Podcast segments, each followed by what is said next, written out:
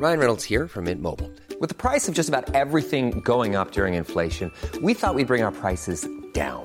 So to help us, we brought in a reverse auctioneer, which is apparently a thing.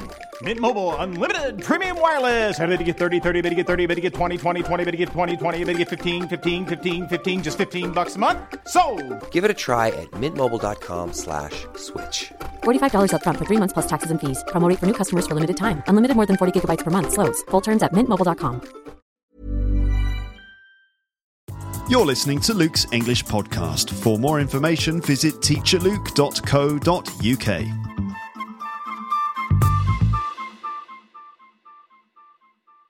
Hello there, podcast people, ladies and gentlemen of Luke's English Podcast. Ladies and gentlemen, um, and you know, all the other things that listen to this podcast. I say things, objects. We've moved on to objects now. I've done pets, I've done aliens. I've done ghosts. I think I've freaked a few people out there with the idea that there may be ghosts listening to this podcast as well. I've done all the pets, done the, you know, done all the other possible beings, NSA agents who are listening in. Hello, you're all welcome. But uh, things as well now, objects that might be lying around. I'd like to say hello to any of the objects in your in your home that uh, happen to be there while you're listening to this. Hello, hello. Uh, any fruit, any vegetables that uh, are in the vicinity what am I talking about? Obviously, it's just another stupid, ridiculous intro to an episode of this podcast uh, that you are now listening to. Okay, so here it is. It's actually happening. Uh, this is the. This is in fact, uh, I think, episode 350. Kind of a landmark episode, but I'm not going to go on about it. 350. Yep, numbers. That's how numbers work. They come one after the other, and if you keep going, eventually you get to big numbers like 350. And that's exactly what's happened in this episode. Here we are, 350. Seemed like just the other day, just the other day when I was recording the 300th episode. Um, 350. Well, well, well. Anyway, no need to dwell on that uh, any more than I've done already in previous moments like this. Um, instead, let's cut to the chase. Let's get straight down to it. So, this is the final episode um, don't worry, not the final episode of the podcast. Oh, no, no, no, no, no. The final episode in this superhero series, okay? And simply put, I'm going to talk about the latest X Men movie. Uh, now, you might not be into the superhero stuff. You might have already had enough of that stuff, and I totally understand, okay? I totally understand. But let me just give you a heads up about this episode, okay? Before you switch off or something and go, uh, I don't like superheroes. You like heroes, though, don't you? Yeah, of course you do. Yes, you do. Like everyone likes a hero. Imagine a hero, but super. Okay.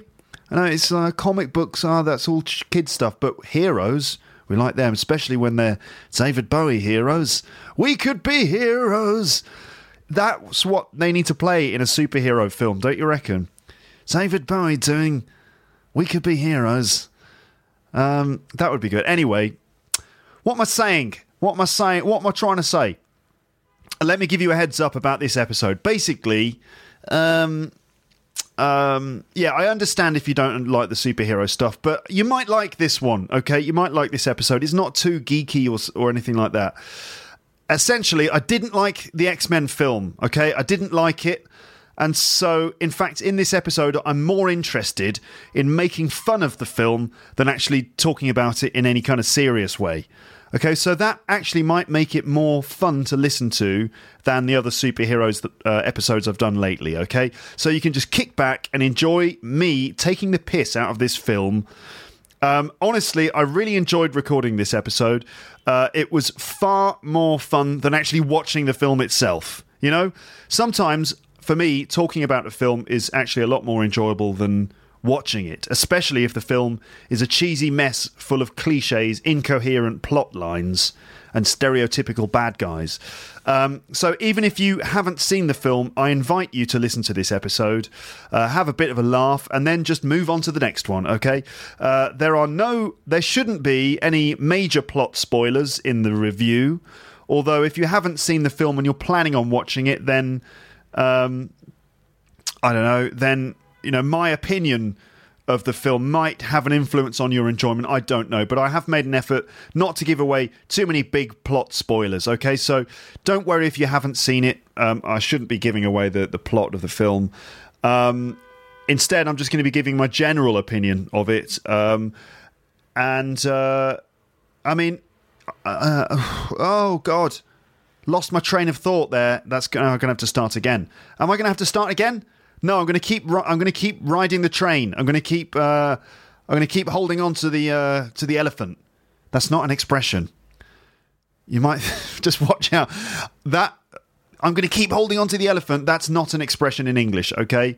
So if you're wondering, if you're writing things down at this point, you're writing down all the expressions that you hear, that's not an expression. I've just come up with that. No one's ever said that before. I've just created that on the spur of the moment in order to deal with um, uh, a, a, sort of a, a moment there. Oh, what am I trying to say? I've got a train of thought. I'm trying to read from some notes that I've written here, and I'm trying to make it coherent.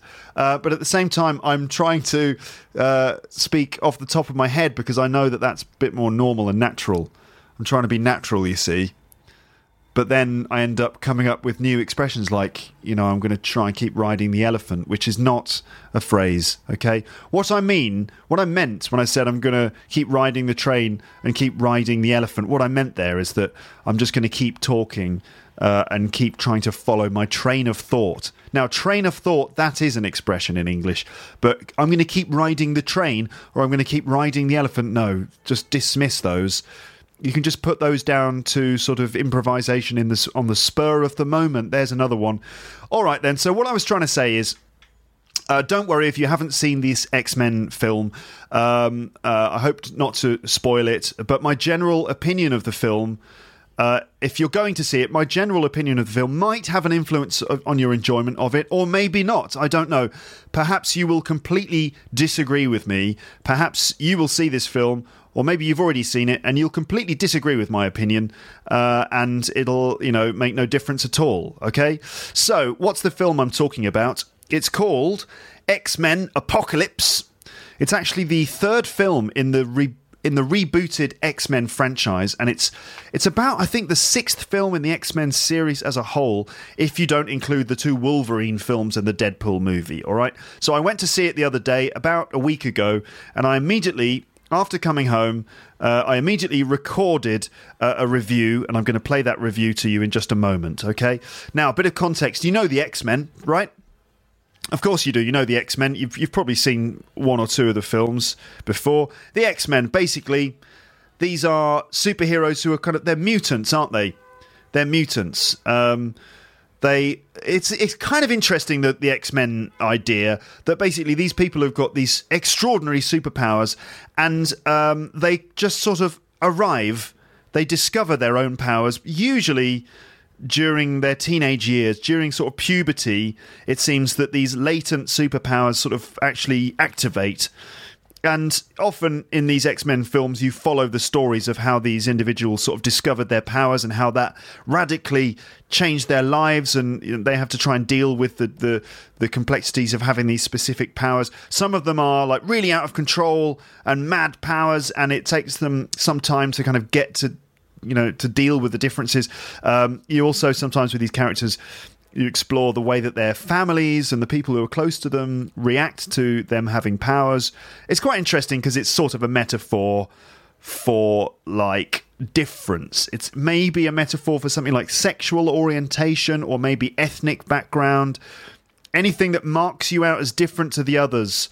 That's what the X Men represent, really. And, it's all about sort of how society reacts to, to difference and different types of people, how those individuals um, can sort of grow up to uh, uh, accept their their differences and uh, use them as powers and you know own their own powers and, and all that sort of thing. So the concept is quite good. Um, I like the, the concept generally. It's it's an interesting sort of social commentary. If you want to read it that way, you know, you can. You can look into the deeper subtext and stuff. But also, on top of it, usually these X Men films are sort of just a really fun experience where you get to see people doing extraordinary things with different powers. The powers are quite interesting because, like I said, they, they seem to just sort of discover them. They're mutations. They discover them during puberty. And it's it seems to be pretty random. Like the the powers are just random. It's pot luck what kind of power you get. Um, some people seem to get quite lucky with their powers and they develop these amazing powers. Like, for example, Wolverine is basically indestructible. If you if you injure him, if you cut his flesh, it'll just heal him instantly. You basically can't kill him; he'll just heal heal himself immediately. Other characters have got sort of other incredible powers. Like, for example, they there's a guy who can just disappear and reappear in a completely new place. He can just teleport, boom, like that, teleport into a room, and he can take people with him as well. So, for example, you know, uh, I don't know if you're in a if you want to go and see a, uh, a, football match and you don't have a ticket, you can just boom teleport into the stadium. Um, and you can take your friends with you. So you grab your mates and a bunch of beers, and boom, that's the noise it makes. Boom. I don't think that's the noise it makes. That's the noise it makes when I do it. Anyway, boom, and then poof, you arrive in the football stadium, and they you don't need to buy a ticket. That's brilliant, isn't it? There's a guy who can like create portals in space.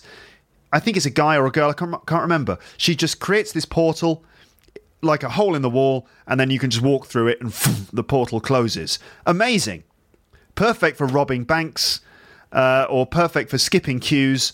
Just create a portal, walk through it, close the portal, no problem. So a lot of these powers are incredible and amazing. Although some of the powers it seems are not so great, and and you know you, it's it's possible to be less lucky. Like some of the powers are just a bit rubbish. Like I think in one of the films, there's a guy who can just create, who can just make spikes come out of his face, just like a porcupine. Loads of spikes can just come out of his head, and they are I don't know how long. The spikes are probably about half a foot long, maybe 15 centimeter long porcupine spikes stick out of his head and then back again. Which, if you compare that to some of the other powers, like being able to teleport, you're going to be gutted, aren't you, if you get that one? You're going to go to the X Men mutant school, the mutant academy, and meet all the other X Men and be like, oh, I wonder what kind of stuff people can produce out of their skin. Like maybe they people can sort of produce gel or, you know, and and he's, he's looking around. It's like, my God, that person can teleport. That person can just turn into a liquid, and and you know, and I can just make spikes come out of my face. That's the best you can do. That's the best he can do. Uh, not very useful. I imagine he's. I mean, he's not always. He doesn't feature in in many of the big missions, does he? That guy, because you know, what's he going to do if they're trying to stop the bad guys?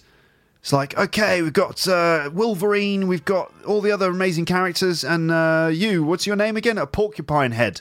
Yeah, porcupine head. Um, that's it. What are you gonna? How are you gonna defeat the bad guys? Well, I've got this. no, that's not really. That's I don't. I can't see how that's going to be useful unless maybe you can just get really close to a person, like maybe pretend to kiss them when you meet them. You know, hello, nice to meet you. I'm Porcupine Head, and go in for a kiss like they do in France, and. That's the only way you can get a person if you've got a porcupine head, right? Um, I suppose he's he's useful in certain situations, like for example, if there's a party, you know, if there's a cocktail party or something, they can just be like, "Okay, porcupine head, we've got a job for you. We're having a cocktail party. Just make the spikes come out of your head. That's it. Do that fun thing. There you go. Great." We can just what we'll what we're going to do is just stick bits of cheese and pineapple onto those spikes and just walk around the party, okay? Just mingle and let people take the take some cheese. And when you're finished just come back for some more okay? Nice one. Thanks porcupine head. Thanks very much. So yeah some of the powers are, are, are good. Some of them are not so good. Like for example if you're porcupine head um, i'm sure that porcupine head can do other things. I, can he you might listening to this you might know all about the x-men franchise and you might be able to say well actually porcupine head is also able to uh, fire projectile porcupines at uh, people. He's actually able to create uh, porcupines the, the animals. He can just produce porcupines and then throw them at people. You know there you go take a porcupine. He can do like a hadoken for porcupines. Hadoken and then porcupine will fly through the air at a person. Ah, that really hurts. Stop it. Or maybe he can just produce loads of porcupines and they all uh, at the same time will attack a person. It's ah, oh, too many porcupines. I can't breathe. Ah, uh, de- death, porcupine death. Um, if you know about Porcupine Head and if you know his real name, then let me know. Um, All right, so there you go. That's the X Men. That's like a little summary of, of, of who they are. um, let's move on to the review. Okay, the review of the X Men Apocalypse film. Okay, so now I'd like you to imagine me coming out of the cinema, walking home after watching this film, and then getting into my flat, picking up my microphone, and immediately starting to record these comments before I'd even taken off my jacket. So I started recording this even before I'd taken off my jacket. Okay, that's how serious I was about recording this episode. I'm like, I don't don't need to remove the jacket. Let's just get straight into the recording. We'll take the jacket off later. I've got priorities. Um, okay, so that's the context. Now let's go. Let's listen to the review, and I'll speak to you again after this film review. Okay, then. So here's my review of X Men Apocalypse. Hello there. So I've just come back from seeing X Men Apocalypse, um, the next superhero film that's come out, the, the latest one. So just like what, less than a week since I saw uh, the the new Marvel film, um, and so here's what I thought of it. Um, well. It was um, it was rubbish. It was a load of rubbish. Okay, it was a pile of pants. It was terrible. It was awful. Um, not entirely there, is, there were some things that uh, were okay. I'll go into those things in a moment. But generally, my first impression was it was awful. Okay? Uh, crap. I'd be surprised if this gets more than about 40% on Rotten Tomatoes. Um, I don't know if it's been reviewed yet, in fact, because um, this was the first day it's been out in France. Um, but, um, I mean, let's see, probably about 15 to 20 minutes in, I realised that it was a stinker. Um, and uh, I'm going to go through those things uh, in just a second. I've literally just come in. I'm still wearing my coat, so I'm going to take my coat off. This is the sound of me taking my coat off. Um, how authentic is this? Listen, listen to the actual sound of my actual coat being actually taken off by me. Actually, me. Here we go. Now, that, what you just heard there, me taking my coat off, that was more dramatic, uh, probably more interesting, and had more emotional engagement in it than the entire, almost the entire uh, duration of this film. Um, I mean, it's not without its merits. Okay, there were a few things like, let's see, where shall I be- where shall I begin? Where shall I begin? I think you probably know about the X Men movies. There, I think this is probably the sixth X Men film, although there have been a couple of Wolverine spin offs. But this is the sixth one. And three films ago, we had X Men First Class.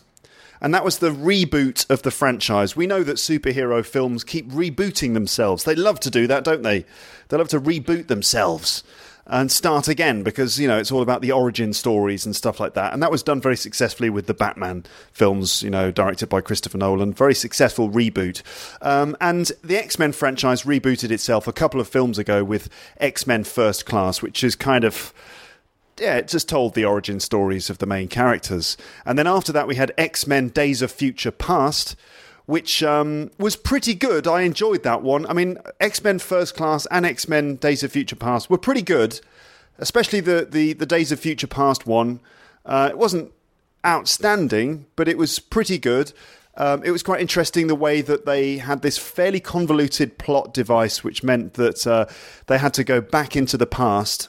So you had the X Men from the original series going back uh, somehow using Wolverine to go back into the past in order to save the future from um, annihilation right? And Wolverine was, you know, one of the central characters. And uh, whenever Wolverine's in an X Men film, they tend to be pretty good. Okay, if you've got Wolverine in the middle of it, then you're probably going to have uh, a good film. Now, Wolverine is not fully involved in this one. He does appear briefly, um, and it the moments in which Wolverine are on screen are some of the most enjoyable moments of the film.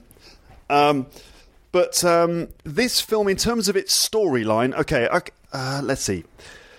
Maybe I should begin with the, some of the positive things and then go into all the, the reasons why I don't like it. And I'm going to avoid spoilers, okay? So, positive things. First of all, you get some great acting talent in there, um, particularly Michael Fassbender as Magneto.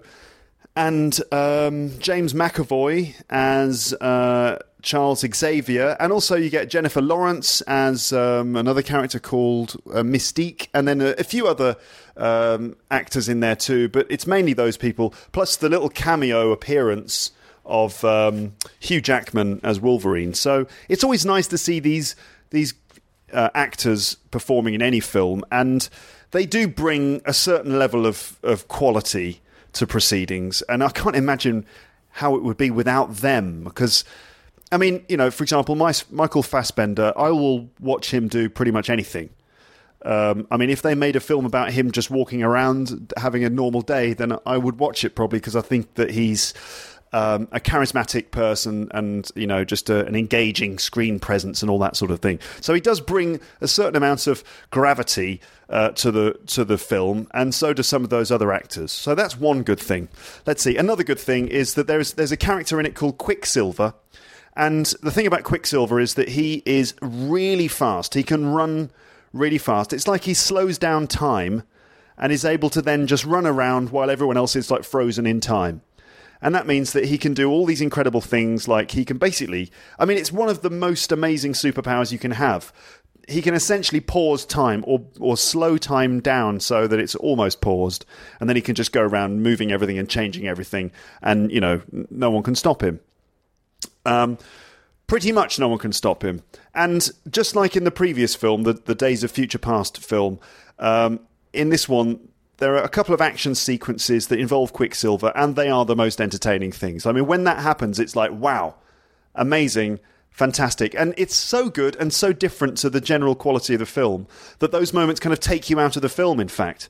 I mean, it, it would have been better if they'd just ditched the whole of this story and just gone with a Quicksilver movie. Um, because those are definitely so much better than the rest of the film that when Quicksilver is doing his thing, you kind of realize just how ridiculous the rest of it is. Um, so the Quicksilver moments are, are, really good fun, even though they don't really make sense and they don't really fit in with the, the rest of the, the story. Uh, what else? There is an emotional moment at the end. There's an emotional sort of love story moment that's fairly touching. Um, what else? What I, I don't think there's much else to say really in terms of positive stuff. I might think of some other things if they come to me. Um, but uh, what about the bad things? All right, there's plenty of stuff to say here. Um, so first of all, the storyline it it doesn't really make any sense, um, and it's it's it's really inconsistent. It's basically the without giving away a lot of plot points what we what we have in this film is um, there's this sort of super mutant. He's like the king of mutants because you know X X Men is all about mutants, right? Um, sorry, I'm just um, I'm just going to make myself some coffee while I'm talking to you. You can just hear me preparing that here in the kitchen. So essentially, the story is that there's this really super duper evil mutant from um, something like 3200 BC so, you know, around the time of Stonehenge or something, uh, in, I think it's Egypt, um, you see some pyramids and stuff, so it kind of gives it a nice atmosphere of like, you know, the mystery of the pyramids. And, you know, there are these sort of theories that the pyramids, we don't really know why the pyramids were created. Maybe they were created. Um, uh, you know, by some ancient civilization with um, some religion that we don't know about. It's a bit of a mystery. And so the film starts with the pyramids, which is quite an interesting context because it does kind of, you know, make you think of the the weird mystery of, of that um, civilization. It makes me think of that anyway because I don't know that much about, um, what, you know, uh, the pyramids and where they came from. Um, but in this movie version, um, in this movie version, it's it seems that first of all you have this kind of uh, ritual in which this king of the mutants, uh, whose name is Apocalypse, appears to be sort of um, I don't know transferring power from one mutant to him. It's a bit complicated and it doesn't really make sense, but it seems that in order to stay alive, he needs to sort of consume the power of other mutants, and there's this big ceremony in which it's happening, and something goes wrong, and he ends up being trapped uh, underground for thousands of years until uh, until this movie takes place and he's sort of awoken. I mean, even the way in which he's awoken is ridiculous. I mean, like this CIA agent, CIA agent is investigating, and she basically finds a, a hole in the ground covered by a piece of carpet, and she goes down, and the light sort of uh, shines on the tomb, and he gets awoken. I mean, it, it's that easy. It's literally just a hole in the ground covered by a piece of carpet, and he wakes up, and then he goes around recruiting mutants to be his the force four horsemen of the apocalypse. And I mean, this is supposed to be an ancient, ancient evil, the most powerful mutant that's ever lived. And he's supposed to be incredibly frightening and incredibly powerful. But watching him walking around Egypt after he's woken up, it's just, it's, you can't take him seriously. He's not scary enough. Um, he's not convincing enough. He just looks ridiculous. And you, the whole time he's on screen, you're just like, who is this blue guy?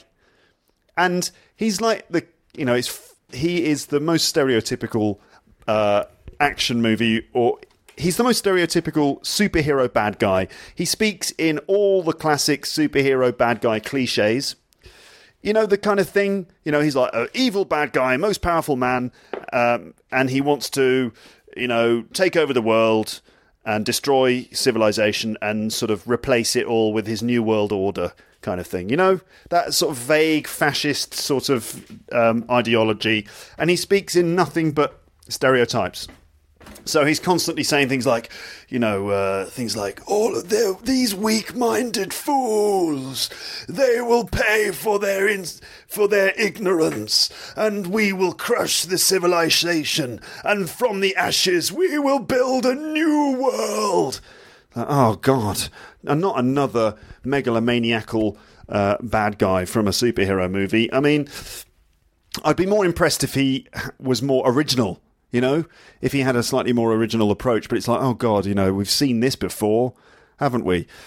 Um, also, he's so he's he he he comes from uh, like ancient Egypt. Okay, sort of five thousand years ago or more. And uh, first of all, he learns English really, really quickly. I mean, as an English teacher, I know that it takes a long time to learn uh, a foreign language, right? It's you know, it, people are, people study English, as you well know, for years, and it's an ongoing process. This guy watches about a minute of television, and immediately he's got it. He's got English, and he he chooses English for no apparent reason. As well, English immediately becomes his uh, his his first language or a second language, I suppose. I don't know what his original language would be, but he, he chooses English for no apparent reason. I suppose he just immediately gets a sense that that English is the international language. He seems to be quite sort of um, uh, quite savvy, quite uh, quite shrewd in that way that he immediately identifies English, even though he's arrived in Egypt. So naturally, you'd imagine he'd learn Arabic first, but no, he goes straight for English. Um, and so he learns English, and he he does this ridiculous thing where he watches a TV. Oh, by the way, the whole thing's set in the 80s. Okay. Um, there is a reason for that, but never mind. Um, he learns, uh, he, first of all, he learns English by just, I guess, engaging in conversation with a girl who speaks English as a second language for about a minute. And that's enough time for all the English to come. I know he's got superpowers. Um, but I mean, really, then no one ever said anything about him having a you know the super language acquisition ability. Uh, but no, English arrives immediately, and in fact, he um he uh he, he starts using words that he definitely hasn't even heard yet. Like for example, he looks at the TV, and what does he say? He says ignorance, I think, and you think to yourself, he's definitely he's he hasn't heard or read the word ignorance yet since he woke up how? Where did he get the word ignorance from? Um, you know, studies say that you need to hear a word something like 10 times and use it about 10 times before it becomes part of your active vocabulary. This guy's just plucked the word ignorance out of nowhere. And then he manages to understand and learn everything about the world just by watching about two minutes of CNN. Now, if you watched CNN for two minutes, you would get a very narrow view of what's actually going on on this planet. But he watches CNN for about a couple of minutes and he learns the whole thing. He's like, "That's it. That's all I need to know. I've got it. I've pretty much worked worked this place out, and I've already got my plan. To be honest, it would it would be the same plan regardless of, of what's going on here. It's just the same old story. It's what I always do, which is like, oh, I don't really like the way things are here are here on Earth, and I think I'd be it would be better if I was in charge. So let's start again. Okay, it's basically that that's his plan, and I don't think it would change. You know, if for example we were all recycling successfully, uh, I, I think it would be the same thing. So essentially, he, he does this really stupid thing where he touches the screen of the TV and somehow absorbs all of the information from the world just by touching the screen of the TV. And it's just, this is the moment for me in the film where I just said, no, no, I'm not going with this. No, sorry. Sorry, this is not working. This is a joke. And it, it's a joke that's not even funny. It's not supposed to be a joke. It's supposed to be scary and impressive. So he touches the television for for a minute, and you know his eyes start to start, start to flutter. He kind of closes his eyes and starts to absorb all the information from the world, and he starts saying these things under his breath. He's like, "Oh, weapons!" You know, when he starts to learn about all the bad things in the world, weapons, destruction, superpower, Ronald Reagan. You know, things like that. You know, he, he, he sort of, in just a few minutes, he really grasps what a mess the world is. You know, oh, Pop Tarts, you know, Margaret Thatcher. You know what I mean? And it's set in the 80s as well, so it's all the bad things about the 80s. You know, like, oh, bad quality video, uh, bad quality video projectors, you know, that sort of thing. Like, oh, God, no internet. So, um, and he he takes a look at the world and he decides, no, I don't like this. I think I'm going to, you know, uh, destroy it all and then start again. And he doesn't really go into any more detail than that. It's just like, we will destroy it and from the ashes we'll create a new world. Okay, do we have to? It sounds like a lot of work. You know, can't we just stay in and play Grand Theft Auto? No? Okay then. Um, and he goes around um, recruiting he recruits four mutants, and um, the mutants are pretty quickly convinced by him. I don't see exactly. I didn't see much negotiation going on. It's not like he said, "Look, come with me. I know I look weird. I know I speak in cliches. I know uh, I'm really unconvincing, um, but come with me." And they're like, "Why? I'm doing all right, thanks. Just come with me." Oh, okay then. Um, you don't even see a negotiation like that going on. There's no conversation. It's just like, hi, I'm Apocalypse. I'm the official bad guy of this film, and the plot says you have to join me. And the others, you know, the the the essentially the the four mutants.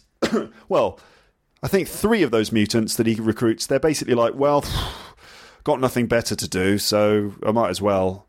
And um, you know, I like I'd like to be in an X Man film. So, all right, then I'll join you. And uh, a lot of the time, it seems, what he he seems to spend a lot of the time in in terms of the training that he gives to these new recruits. I don't really see much. I don't really see what he does. He te- he basically gives them all a makeover. He's like, mm, if you're going to join me, I want to change your hair. That's right. Give you. That's right. I want you to look like a, a punk because you've got to look evil and and unconventional. And you know, let's change these clothing, this these clothes. Let's give you this outfit. One of the mutants that he recruits is is the actress Olivia Munn, who's been in, in TV shows and stuff. She's, I, I, I, honestly, I don't know who her character is. There, it, there, it was not developed. You don't really get a sense of who she is, what she wants, where she's come from, or even what her powers are. She she also has. It seems that she's just got a purple thing as her superpower. She has this. First of all, she's got a samurai sword in one hand, and then in the other hand, she's got this like long purple blade, which seems to just come out of her hand, like this long purple blade. And you kind of think, why have you got the samurai sword if you've got that? You've got a long purple magical blade. You don't really need the samurai sword anymore, do you? You might as well just leave it at home. But no, she has both. You know, why not? I suppose. Um, and in terms of her character development, basically as far as I can tell, she's just not nice. She's not very nice. That's her motivation. She's just not a very nice person. She seems to be a bit jealous. She's a bit judgmental, Um, she's just a bit evil, um, and it's not really clear why. And that's it, really, for her. And um, he, um, when he recruits her, it seems the only thing he does is just sort of say to her, "Okay, I'd like you to just wear slightly different clothing, please. Can you wear a sexier outfit?" That's Apocalypse's plan for this woman. I don't even know her name in the film.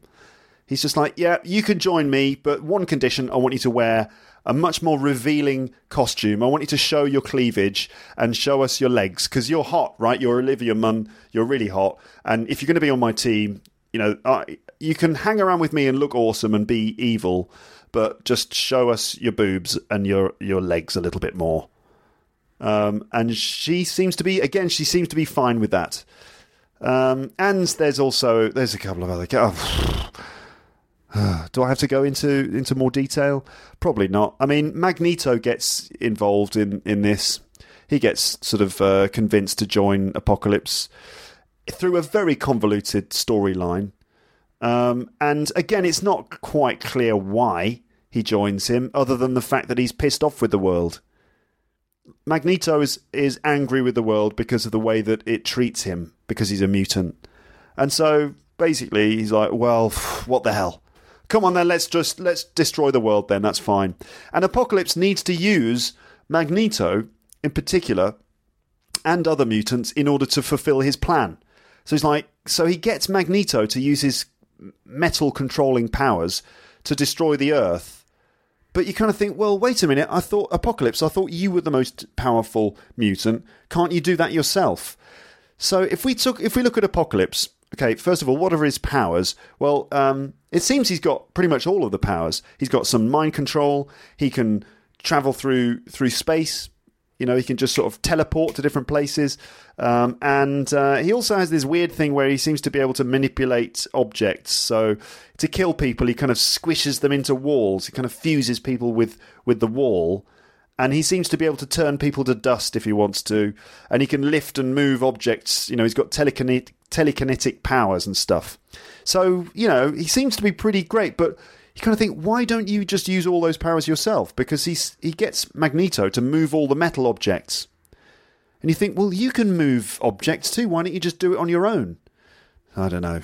I suppose he's supposed to be lonely and he just needs company or something. Uh, I'm not convinced. And uh, don't, I mean, okay, don't don't waste your money and don't go and see it in the cinema unless you want to uh, unless you want to see for yourself, because you might disagree with me. You might see the film and think, "Oh, that was brilliant! I loved it." Um, so everyone's got a different uh, reading of a movie. Personally, I thought this one um, was a, a, huge pile of, of underpants, essentially. But you might have a different opinion.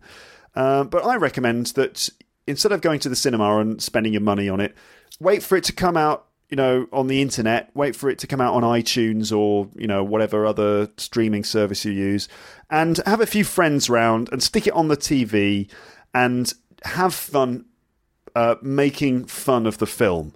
Because all the way through, there are so many moments where it's just ripe for for making fun of it. So you can enjoy having some friends around and just making comments and making fun of the film because it's it's not really good and it's not even a uh, it's not even funny really. I mean, like Civil War, Captain America: Civil War. It's a, it takes itself pretty seriously sometimes, but for the most part, it's got like a, a really witty little sense of humour and it's charming. And so you forgive little problems with the plot. You forgive it, uh, the fact that it's two and a half hours long, because it's charming and it's funny and and you know that's um, that's what keeps you watching, and it's likable. This one, it tries to make you laugh a couple of times in the first twenty minutes, and then it just gives up, and it just carries on with the same old cliche-ridden stuff. The storyline, first of all, doesn't well, it doesn't really make that much sense because you don't know the motivations of the characters that much, except for Magneto um, and uh, uh, Mystique and Professor Charles Xavier. You basically know where they're coming from. But really, the film is not necessary in terms of the X Men franchise as a narrative. You know, the whole the, the larger story of the X Men universe is not really affected by this film. And in fact, you get the sense that at the beginning, A- And at the end of this film, we are in pretty much exactly the same place as we were at the start. And nothing's really changed. A bunch of. I'll tell you what's changed. Lots and lots of uh, cities and places around the world have been really, really badly damaged. The film doesn't really go into detail about that. Like, New York City gets almost destroyed. Um, Cairo is completely smashed to pieces. It's just turned into a bunch of like it, it it's just destroyed completely. No one mentions that. In fact, the end of the film, it's like, oh, we're all back to where we were, go- were again. Everything's fine. Well, it's not fine because the rest of the world is going to have to spend billions and billions of pounds fixing all the damage. What about all the people who who, who must have died uh, in this in all this action? I mean, civil war deals with that. It deals with the collateral damage that happens as a result of these ridiculous superhero fights. But this one just completely glosses over that. There's no mention of that at all. I mean, even even the Superman movies, which are not great either, at least they deal with that stuff. But no, you get none of that in the X Men in this X Men film. Um, I mean, I quite like the concept of the X Men. I like the fact that it's essentially about people who are different. It's about prejudice and the way that the world deals with um, people that are considered to be different in some way. You know, that's the subtext really of, of the X Men. That you get a, a group of people who who've who've grown up different, and the world judges them, and the world um, um, wants to kind of uh, the world doesn't know what to do with them. The world persecutes them because they're different, and so they are there to kind of you know work together. And it's it, it, it's about you know attitudes towards difference, and you know whether that's like gender difference or racial difference or or sexual differences and things like that. And it's all about you know being accepting of, of differences and and and so on. That's essentially what the X Men is about for me. Um, but this story doesn't really bring anything new to that. That's already been dealt with many times before in the X Men franchise. I think they really dropped the ball on this film. Um, the bad guy is in- unconvincing. I mean, okay, he's played by Oscar Isaac. I didn't even realise that during the film, but he's played by Oscar Isaac, who I normally really enjoy in films. Like he's he's in the, the newest Star Wars film, and he was in uh, the a Coen Brothers film called uh, Inside Llewyn Davis, and he's great. He's like uh, a good actor and he's charismatic. I think he was the wrong choice for the bad guy in this film because, first of all, you don't. He he's not. He doesn't have a lot of um, menace. You know, from a bad guy like this, you want someone to have a lot of menace. You want them to be physically imposing, and Oscar Isaac is at best average in height. So the bad guy is not even that tall. You know, you want him to be tall and imposing and scary. He's just an average height, you know, he's of average height and he's blue and he speaks in an old fashioned dialect and his powers are inconsistent. The whole thing is inconsistent, I'll be honest. Completely inconsistent. Um, I'll leave you with this, right? Um, there's a there's a moment in the film because it's set in the 1980s. There's a moment in the film where some of the characters come out of the cinema and they've been to see Return of the Jedi, which, as we know, is the third in the original Star Wars trilogy. Right? They come out of the film and they're talking about Return of the Jedi and they're saying, "Oh, that wasn't very good," and you know the other ones are going, "Oh, I liked, I quite liked it," but you know they seem to be saying that it wasn't as good. You know, someone says, "Oh, I preferred Empire Strikes Back; it was much better," and then one of the characters says, "Yeah, but everyone knows that the third film is always the worst." A character actually said that in this film. Everyone knows the third film is always the worst, and this is the third film in the new X Men trilogy. This is the third film, so the script writers knew that they were making a rubbish film. They knew it. In fact, they say it in the film. They say this is the worst of the, the, the latest X Men films. Everyone knows the third film is the worst.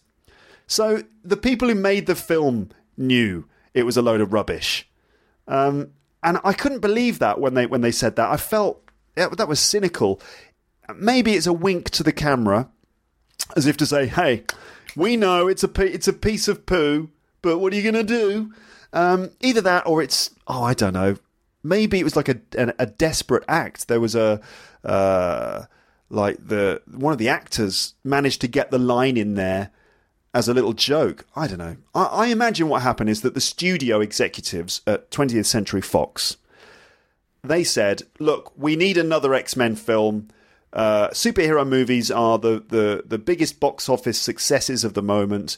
Uh, Marvel is ju- has just brought out Civil War. We need an X Man film. We need to put it here.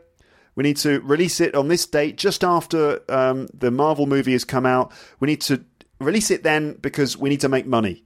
Okay, so 20th Century Fox probably just said we must have this film on this date uh, because you know profit is the bottom line, and ultimately, I think that's probably more important to the to the studio than making a genuinely great film that helps the franchise as a whole. It's directed by Bryan Singer, who has done most of the X Men films already, and he did a pretty good job on most of them.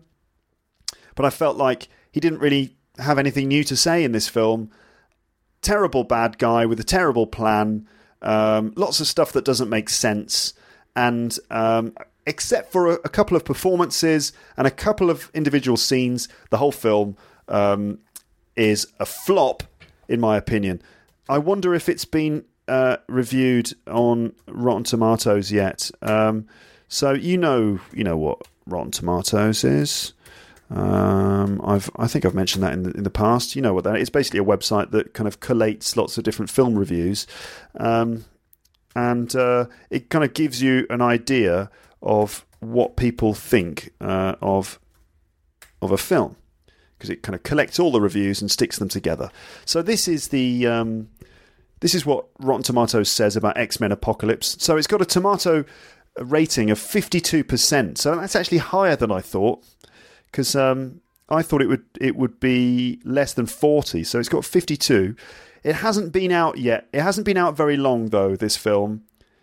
It's just been released, so I'm not sure how many people have, have reviewed it. Um, so so maybe as more reviews come in, the tomato meter might go down or up, depending on um, you know what people think of this. Uh, the consensus, according to Rotten Tomatoes, is this: it says. Um, overloaded action and cliched villain take the focus away from otherwise strong performers and resonant themes, making X Men Apocalypse a middling chapter of the venerable superhero franchise. So, yeah, um, overloaded action Okay, a cliched villain. Yeah, that's what I said, isn't it? Take away, take the focus away from otherwise strong performers. So yeah, the performers that we know, like Fassbender and and the others. Uh, a middling chapter. So it's kind of an average in terms of quality. Uh, all right then. Well, there you go. Um, we will check out. I'm going to keep my eye on the. Uh, Rotten Tomatoes score for, for this film as we go forwards. But that is my review of um, X Men Apocalypse. A pile of pants, okay? Wait for it to come out on DVD or on streaming and then have fun making fun of it at home. Okay, right. So there you go. That's what I thought of the film. I thought it was a stinker. Uh, but I did kind of enjoy watching it, and I certainly enjoyed uh, uh, making fun of it afterwards. Um, now, I was a bit critical of that film, obviously. Um, I wonder what you think of it if you've seen it. I should say that um, it's far, far easier, of course, to criticise a film than it is to make one. And ultimately, it's it's really, really difficult to make a feature film. Uh, I think that most of the films that get made aren't very good.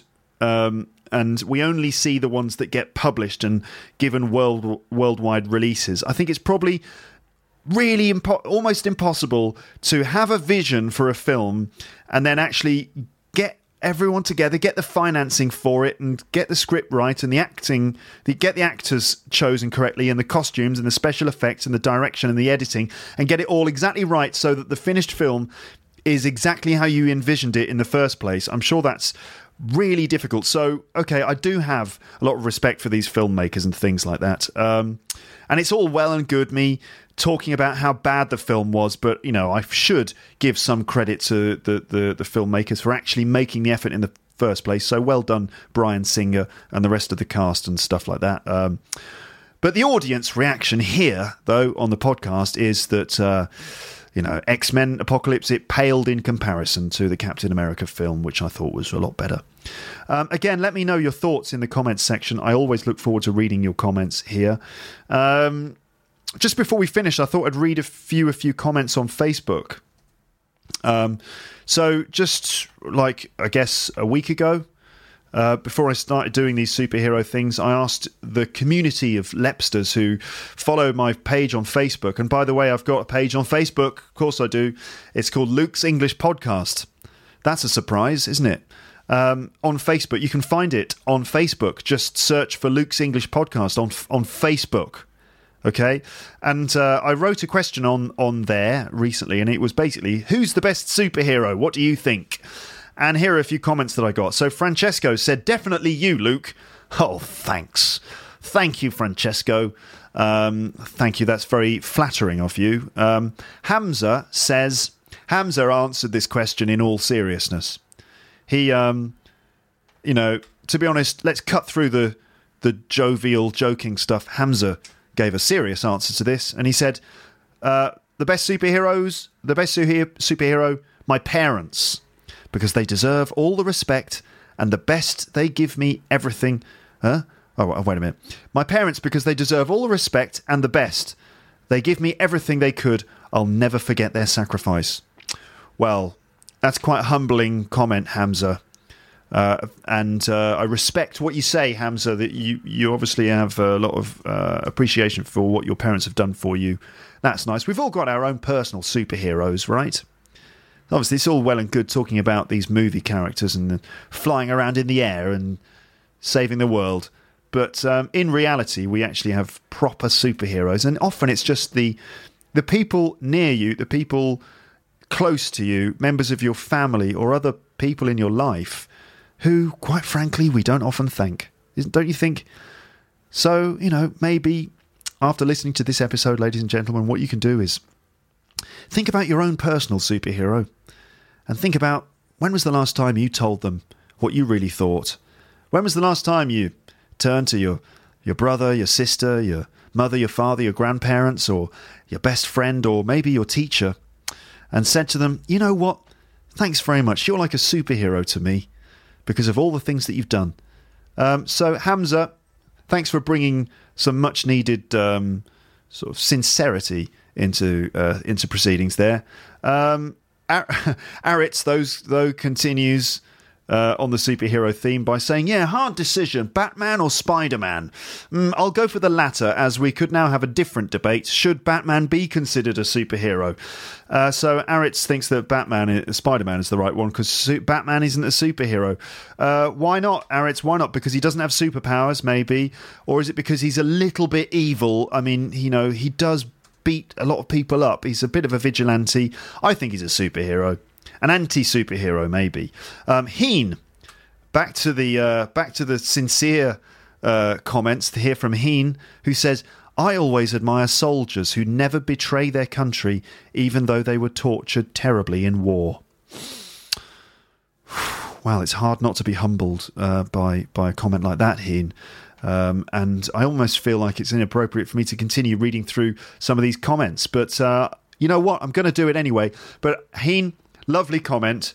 And yeah, those soldiers who get tortured during war, bloody hell. I mean, that's that's a real sacrifice. They you mu- you've got to have like absolutely cast iron nerves and strength of mind in order to be able to deal with that kind of situation. So yeah, I totally see where you're coming from. Um, Carmen, Carmen says that she thinks Deadpool is the most awesome superhero. She says Deadpool for sure. He can't be killed, and he's got a cheeky sense of humour, and he's aware of his own existence in the, the books and films that he's in, and he breaks the fourth wall all the time. The fourth wall, you get that idea, don't you, ladies and gents? In a theatre, let's imagine you got a theatre. On the stage, you've got a sort of a room it's it's like a, a, a mock up of a room. You've got the walls on the left and right hand side, and there's a wall on the back, and then the the fourth wall uh, is invisible, and that's like an invisible wall between because um, the audience need to be able to see the action. So the audience imagines there's a wall there, but we can look through it. That's called the fourth wall, and usually audience uh, the the performers on the on the stage don't break that fourth wall. They imagine that there's a wall there as well. And if, for example, they acknowledge the presence of the audience or say something to the audience, they are breaking the fourth wall and they're kind of winking to the audience, you know? So to break the fourth wall means to kind of um, do something that shows, do something in a performance that shows that you're aware that the audience is there and the whole thing is in fact just a play. So yeah, Deadpool is kind of an interesting character because he's got this uh, self awareness and he breaks the fourth wall. Uh, Luciano says um, Conan the Barbarian. Yeah, that's right, because I forgot about Conan the Barbarian. And I, I mentioned Arnold Schwarzenegger in a recent episode, um, saying that he he would be he would be good in a superhero film, not Rock, Batman and Robin, because that was terrible. You know, all of that eyes to see you. And uh, another one he did was before he killed everyone with ice. He said, uh, what what killed the dinosaurs? The Ice Age. And then he started like getting everyone with ice. What killed the dinosaurs? The Ice Age. Right. Okay. Uh, so Conan the Barbarian. Yeah, I remember watching that when I was younger on video. Arnold Schwarzenegger as a sort of barbarian warrior. I don't remember him actually saying any lines in that film, but I'm sure that he made that noise at some point when he was fighting with, you know, someone. I think he punches a camel in that film, doesn't he? He punches a camel in the. Why are you so stubborn? Don't spit on me! Bang! um, oh dear. Uh, Min Min Huang wrote, Dear Luke, please make a podcast about this subject. Well, Min Huang, your request has been realised. Uh, and here they here they are, and this is the last one. Uh, Ricardo says Superman for sure, and uh, Jean or Jean says Super Luke for sure. Thanks for that one. Francesco says Deadpool because he's a badass. Okay, fair enough. Um, a Russian person who's written their name in Cyrillic and I've got no idea how to pronounce it says, I think it's Superman because he's Superman. Okay, fair enough. Good argument. Good argument there. Uh, Virginia says Wonder Woman because she's a woman. Okay, yeah, we don't have that many female superheroes really, which is a kind of a an issue for diversity. Uh, except the X Men, there are a few female superheroes in there, like Jean Grey, for example. She's arguably the most powerful of the X Men, or X Women. Yeah, it, does, is that sexist that they're called the X Men and the half of them are women? It's like, excuse me, I think you'll find I'm not an X Man, I'm an X woman. Um, none of them seem to be bothered by that, so I suppose it's okay. Jennifer Lawrence doesn't seem to care, and uh, does she? I don't know if she's spoken about that. She's normally quite sort of uh, right on about. She's quite active about sort of you know diversity, women's rights, and things, isn't she? Um, Gloria said uh, the best superhero for her is El Chapulin Colorado, who is apparently a Mexican superhero. I don't know if I got the pronunciation right. El Chapulin Colorado. All, because although he is a coward, he manages to overcome his fears by Chespirito. Right, I don't know what that is. I, I hadn't heard of El Chapulin Colorado, but he sounds interesting. Uh, all right, then. I think we're nearly there. Uh, Ricardo says my favourite superhero is Spider Man because he uh, he fights to win his money. He's he fights to win his money. He fights to win his money like me. He's not rich like Batman, although Batman kicks ass. okay, fair enough. Yeah, he makes money. He makes his own money, doesn't he, Spider Man? Fair enough. You know, you got to respect that. He's like a he's like a player, right? lots of money. I don't know what I'm talking about there. Levu QC, the who's already been on this podcast. I mean, mentioned. Her name's been mentioned. Still don't know how to pronounce your name, but that's fine.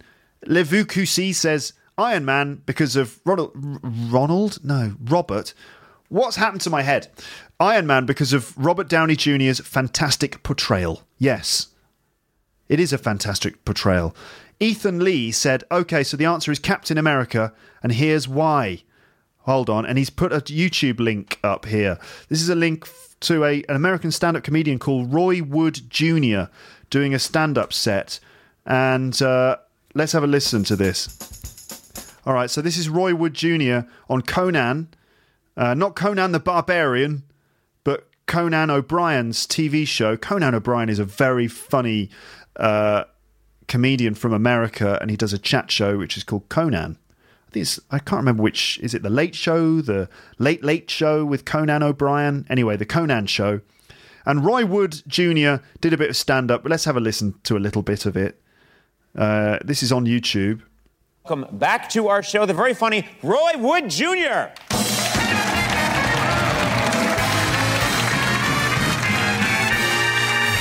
Oh, by the way, I should probably mention that Roy Wood Jr. is an African American stand up. And I only say that because I think that you sort of need to know that in order to get one of the jokes.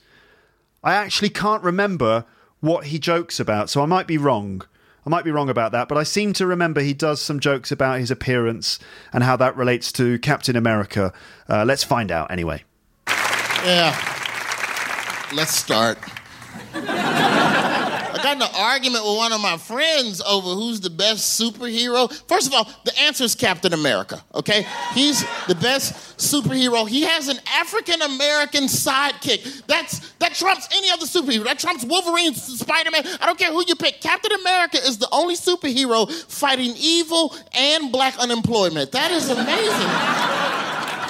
you have to respect that. He has a black sidekick. His, his name's the Falcon. He's portrayed by Anthony Mackie. And the Falcon, he's, he's got this jetpack and he flies around. He's wearing jeans, first of all. He's dressed casually to fight evil.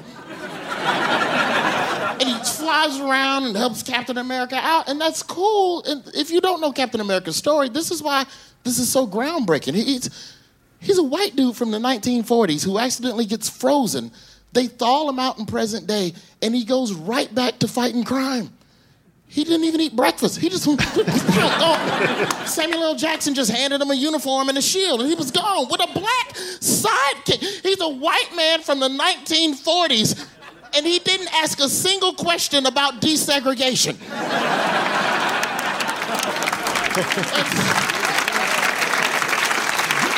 It's amazing. All right.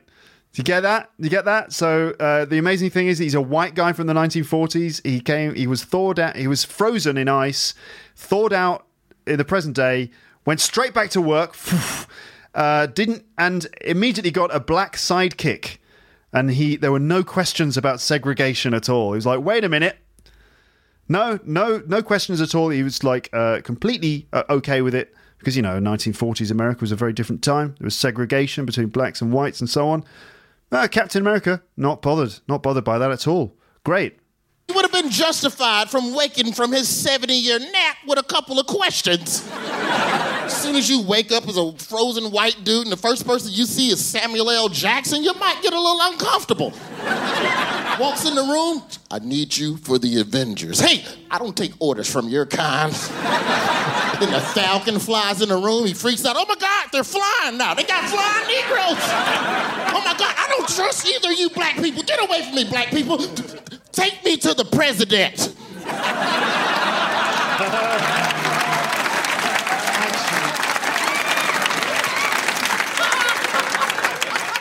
All right, that's fantastic. Really good, um, really good suggestion, Ethan. Nice one. That's Roy Wood Jr. Um, you'll find the uh, you'll find the link on the page for this episode uh, for that video. Uh, check out Roy Wood Jr. Very funny man there. All right then. So um, now then, uh, finally, Anton says Sherlock Holmes. Sherlock Holmes. I don't know if Sherlock Holmes counts as a superhero. He's obviously brilliant and everything. Uh, is he a superhero? If Sherlock Holmes counts as a superhero, I'm, I'm gonna I'll choose Sherlock Sherlock Holmes as well. All right. Um, I mean, I suppose what he's got. Does he have special powers? The powers of deduction. Kind of. He's almost a superhero. I think he's technically a super detective. Um, okay, then. So that's the end of this episode, and also the end of this mini series on superhero films. The plan now is to turn to more real world issues on the podcast because the UK is due to have its referendum on the European Union, the membership of the European Union, in less than a month. So that's the Brexit situation. Okay, so there's plenty to talk about there. But uh, okay, film fans, that's it for this one. I'll speak to you again soon. And thank you very much for listening. For now, though, it's just time to say Goodbye. Bye, bye, bye, bye, bye. Thanks again for listening to Luke's English podcast. You can't touch this. For more information, visit teacherluke.co.uk.